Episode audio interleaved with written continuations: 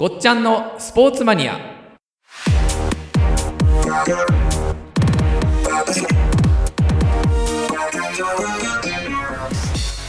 えー始まりました。ごっちゃんのスポーツマニア、えー今日もよろしくお願いします、えーまあちょっと今コロナウイルスで今日3月23日なんですけどコロナウイルスで結構バタバタしていますが皆さん手洗いうがいとかやってますかね？今日もですね、えースポーツ大好きようこ姉さんとですね世界中のスポーツを知り尽くしたスポーツマニアごっちゃんとですね元気にお届けしたいと思いますよこねお元気ですか？はい、こんにちは。元気ないです。いやね、実はね、はいミャンマー行くはずだったんですよ、私。あはいだけど、このコロナの影響で中止になっちゃって、えもう超がっかりですよ。もう本当にもう予定は全部ひっくり返っちゃって。でもうなんかこんななんか仕事をキャンセルキャンセルキャンセルみたいな状況の中なんかごっちゃん忙しいって今日なんで電話なんですかごっちゃん。今日電話ですねごっちゃんす何なんですせん。かどうも、こんにちは。こんにちは。こんにちはこんにちは。すいません。どうも。はい今日はごっいやいやちゃん電話参加。あえ、電話で申し訳ないんですけども、はいあの元気にやっていきたいと思います。はいすいません。じゃあそんな元気よろしくおな願いしま元気なごっちゃんに私元気のない私を元気にしていただければと思うんですが、元気をあげてください。す。そうですか。あれ、ミャンマーになんか行かれる予定だったとか、そうななんんですよだとかっていうよこ姉さんは。残念なんですすっごい楽しみにしてたんですけど。ミャンマー。でいいネタがございましてですね、ちょっと今日はそのことでお話ししたいなっていうあミャンマーの風を思うんですけども、感じさせてくだすさい。ごいとこからネタ持ってくるんですね ちょっとあのお二人知ってるかどうかお聞きしたいんですが、はい。ミャンマーでやっている世界で最も過酷な格闘技っていうのがあるんですけども、ご存知ですか？うん？うん？なだろう。なんんだろう。K1, K1 とか K1、K1 だよね。だって、えー、いや、わかった。ミャンマーだけど、案外、相撲、相撲とか。相撲 相撲、なんか、まあ相撲問題。さすがにね、相撲はやってないんですけどもね、あの日本の競技ですしね、国技ですからね、あのですね、実はあの世界で最も過酷で過激な格闘技って言われてるミャンマーの国技なんですね、これ。あるんですよ。うんで、これあの、ラウェイっていう、まあ、競技があるんですけども、ご存知ですかね？ラ知らないです。ラウェイえー、初めて聞きましたミャンマーのあの国技にもなってて、でなんなんで過激かっていうとですねう、ん。パンチするグローブ、これはめないっていうですね、素手。え素手ですね。まあ、素手っていうか、まあ、バンテージって言われる、いわゆる、まあ、ボクシングのグローブの下に巻くうん布みたいなのあるんですけども、えまあ、あれを巻くだけっていう、これ、こういう競技があるんですね。で、これ基本的にあの、何でもいいっていう、ちょっとそういうルールがございまして、ー、何でもいい。はい何でもいいとは？これあの、何でもいいんですね。まあ、何でもいいっていうかですね、やっちゃいけないのは、えあの、締め上げみたい、締め付けっていうかですね、あの、首絞めみたいな、そういうのは、あの、ちょっと禁止なんですけども、ええまあ、あとあの、暴言吐いたりっていうのはちょっと禁止になってるんですけどもね。暴言あとはほ、ほぼほぼ何をやってもいい。あ、まあそそういう攻撃で もう、はい。何をやっても反則にならない。ならないですね。金的ですらならないっていう。えええそりゃ過酷だ。さすがにあの、意図的に金的狙う人はいないんですけども、あうん当たってしまっても、これ反則じゃないっていう。ストップかからないっていうですね。ええそれは過酷基本的にはもう何何をやってもいいとええいう感じの、あの競技なんですよ。ええそれなのに、暴言はダメって言ってましたよね。あそうなんですね、暴言はダメなんですよね、やっぱりそのこの宗教的な部分とか、やっぱミャンマーなのであったりとあか、あ、なるほやっぱおど。互い尊重して、例えば試合前にですね、うん。こう2人選手が揃って、うん。でリングの祭壇に踊りを捧げるというかですね、えーまずえで神聖なる、国技なんで神聖なる場所なので、やっえうんうんうんうん。ぱりその暴言であったりだとかっていう、人をバカにしたようなことはあの禁止になってるんですね。はあ、そんな過酷なのに、言葉の暴力はダメ。そうなんです。言葉の暴力がやっぱりダメで、これはやっぱりその相手を尊重する、やっぱ国技なんで、ミャンマーのですね。うん宗教的な部分があったりとかするんですけども、こう試合前、選手がリングの祭壇があるんですけども、ええ祭壇に向かって踊りをこう捧げるっていう、まあ、そういう儀式があったりとかですね、伝統音楽がこう奏でられて、その中でこう競技をやるっていう、まあ、そういうあのスポーツ、格闘技になってますね。はい。うんその選手本人たちが踊るんですか？舞をなんかこう奉納されてる舞をみんなで見守るんじゃなくて、あの競技をする選手自体が踊るんですか、あ、選手自体が踊りますね。はい。じゃあ、あのはい。踊りの練習もしなきゃいけないですね。踊りの練習しないといけないですね。ええ。これあの、あの、タイなんかもあの宗教うん、とか思想の国なので、うん、例えば日本でキックボクシングってすあのそういうことしないんですけど、うんうんうん。あのムエタイっていうタイプ、うんムエタイなんかもやっぱりあのやっぱ神に捧げる踊りをやっぱこの試合前にやったりとかいうこと。まあそれと一緒ですね。は伝統的なミャンマーの国技なんですよね。そうですね。ミャンマーの国技ですね。はい割とあの日本のキキックボクシングって例えばあの戦後生まれてるのでうんうん。あそうですね。のそんなにまだ100年も歴史がないんですけども、うん。うん。このラベはええ。大体1000年ぐらい1000おーの歴史があります。日本だと1000年前だと何鎌倉時代とかぐらい、平平安安時代。とか、ええそうですね。日本で蹴鞠とかしてるぐらい捨てるぐらいの頃です。1000年ですよね。だから鎌倉時代よりも昔ですよね。だから、ええ。うん和歌とか書いてる和歌。とか書いてあの紫式部とかぐらいあのそうですね。ね。よりちょい前ぐらいですよね。そうそうですね。あの百人一首読んでるような。ええ。はい。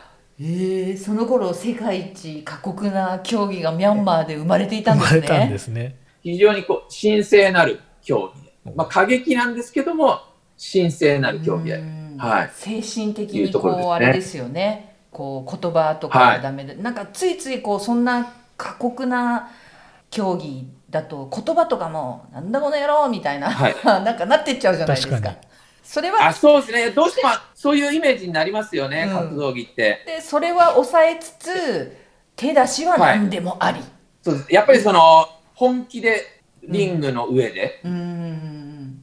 まあ、あの相手をこう相手と一緒に向き合うっていうやっぱりえあのー相手と対峙した時は相手をこう尊敬しながらやっぱやるっていう精神なので、まあこれはあのやっぱりその日本の武道とかも一緒ですけども、手加減はしないっていうね、うん。あのーことが相手を尊敬するっていうことなので、あのーやっぱそういう精神にのっとってやられるっていうところがあるとあると思うんですよね。これ格闘技なので、やっぱりノックアウトしたら勝ちとかそういう感じなんですか、あそうですね、まああのいろんなちょっとまあ勝ち方があったりとかするんですけども、うん。はい。まああの大体ノックアウトがあの主流ですよね。おー。はい。あ、なんかそんなすごい過酷な感じのラーウェイなんですけれども、日本の選手とかもい,、るんですかね？日本のですね実は選手もいましえて、ー。そうですね、あの例えばそうですね。最近あの K1 の試合にもちょっとちょこちょこ出始めてる選手で、はい。金子金子大輝選手っていう、まあ、埼玉県出身のうん。あの選手なんですけどもね、K1 ジム大宮チームレオンっていうところの所属なんですけども、うん。この金子選手は地元のうん。ミャンマーでチャンピオンですね。えチャンピオン？日本人が？チャンピオン、えー。はい。えチャンピオンです。ーなんか今やってますよ日本人もぐらいで終わるのかと思ったら チャンピオンですか？そうですね。あのーゴールデンベルトチャンピオンシップっていう、まあ、ミャンマーの本当にあの敬意のある大会で、ええ。2017年から67キロ級の王座を獲得してますから。ええーーはい。すごい。日本人やるな。すごい。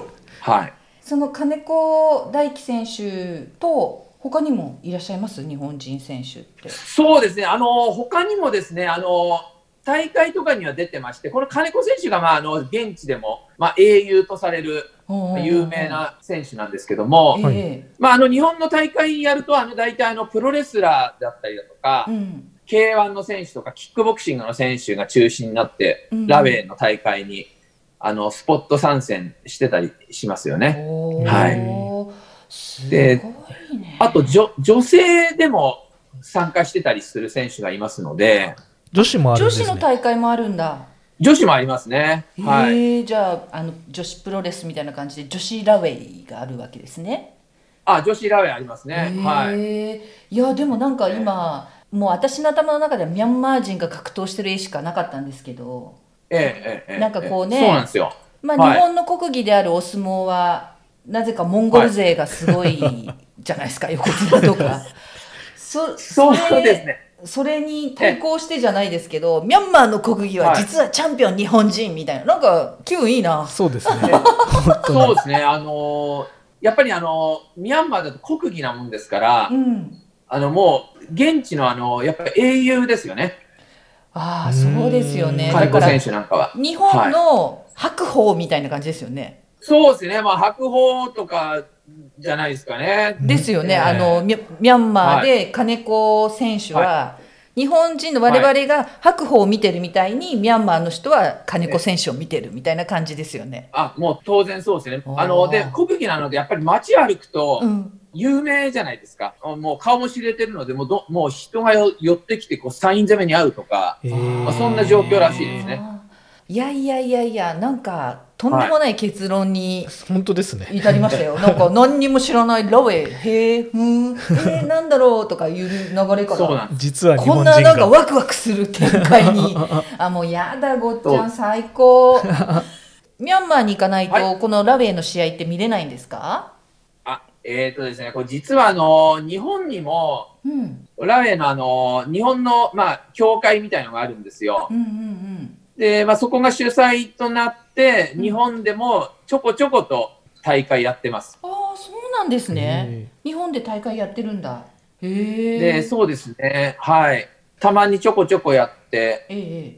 で、まあ、あの、日本の選手、まあ、キックボクシングの選手とか、プロレスラーとかの方が中心になって、こう、あのーラウェイののルールで、ええ。えー試合やったりとか。で、げ現地からも当然ね、ええ。あのー選手も来ますので、はい。そうなんですね。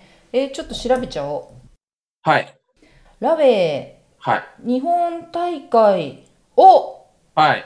なんか橋本まなみさんがプレゼンタそうですねーと。かやってますけど、あの橋本まなみさんですよね。あ、そうですね。あの、もうまさにあの、橋本まなみさん。あの、橋本まなみさん、あの、割とあの、K1 とかの、ええあの、ゲストとかで解説、解説とかもやってますので、あ格闘技大好きなんですよね。橋本まなみさん自体も。すごい。ええで、あの、ラベのプレゼンターとかでもやってますね。えーはいなるほどね。で、日本はこのインターナショナルラウェイフェデレーションジャパンっていう、この団体が、うんこの主催となって、うん。とやっていると。で、まあ、後楽園大会とか、おまあ、大阪はエディオンアリーナとかでやったりとかですかね。やってますよね。ごっちゃんこれ大変ですよ。エントリー無料になってますけど。あ、えっ、と、まあ、基本無料ですよね。はい。すごい。でもなんか今までごっちゃんと話してる中でこうなんか優勝、優勝賞金何億とかって話たくさんあったじゃないですか。はい。でなんか世界一過酷な格闘技なのでちょっとワクワクして今調べたんですけどワクワクワクワクしてください後藤さん大発表してください優勝賞金グランプリ賞金は、じゃん。グランプリ賞金10万円です。ね。ちょっと、ちょっと10万円。ちょっとここびっくりなんですけどごっちゃんが紹介してくれはたプロスポーツとかの賞金ないくら何億なんですよ。何兆何何十億動いてるんですよって話いっぱい聞かせてもらって夢がいっぱいって感じだったんですけど10万って最安値じゃないですか今まで本当に。ご紹介した中でそう、失礼ながらそうですね。最安値ですね。最安値ですね。もうへ、下手したらなんか、あの駒回し大会ぐらいな感じの、夏祭りの賞金みたいな感じですけど。はいそうですよね、なんかちょっと大きな自治体ぐらいで出る感じなんですけど、はい。いやでもこれ見てると、はいあれこれチャリティーだからなんですか、チャリティーなんですか、はにゃあのあ。ラベの試合ってチャリティーなんですか？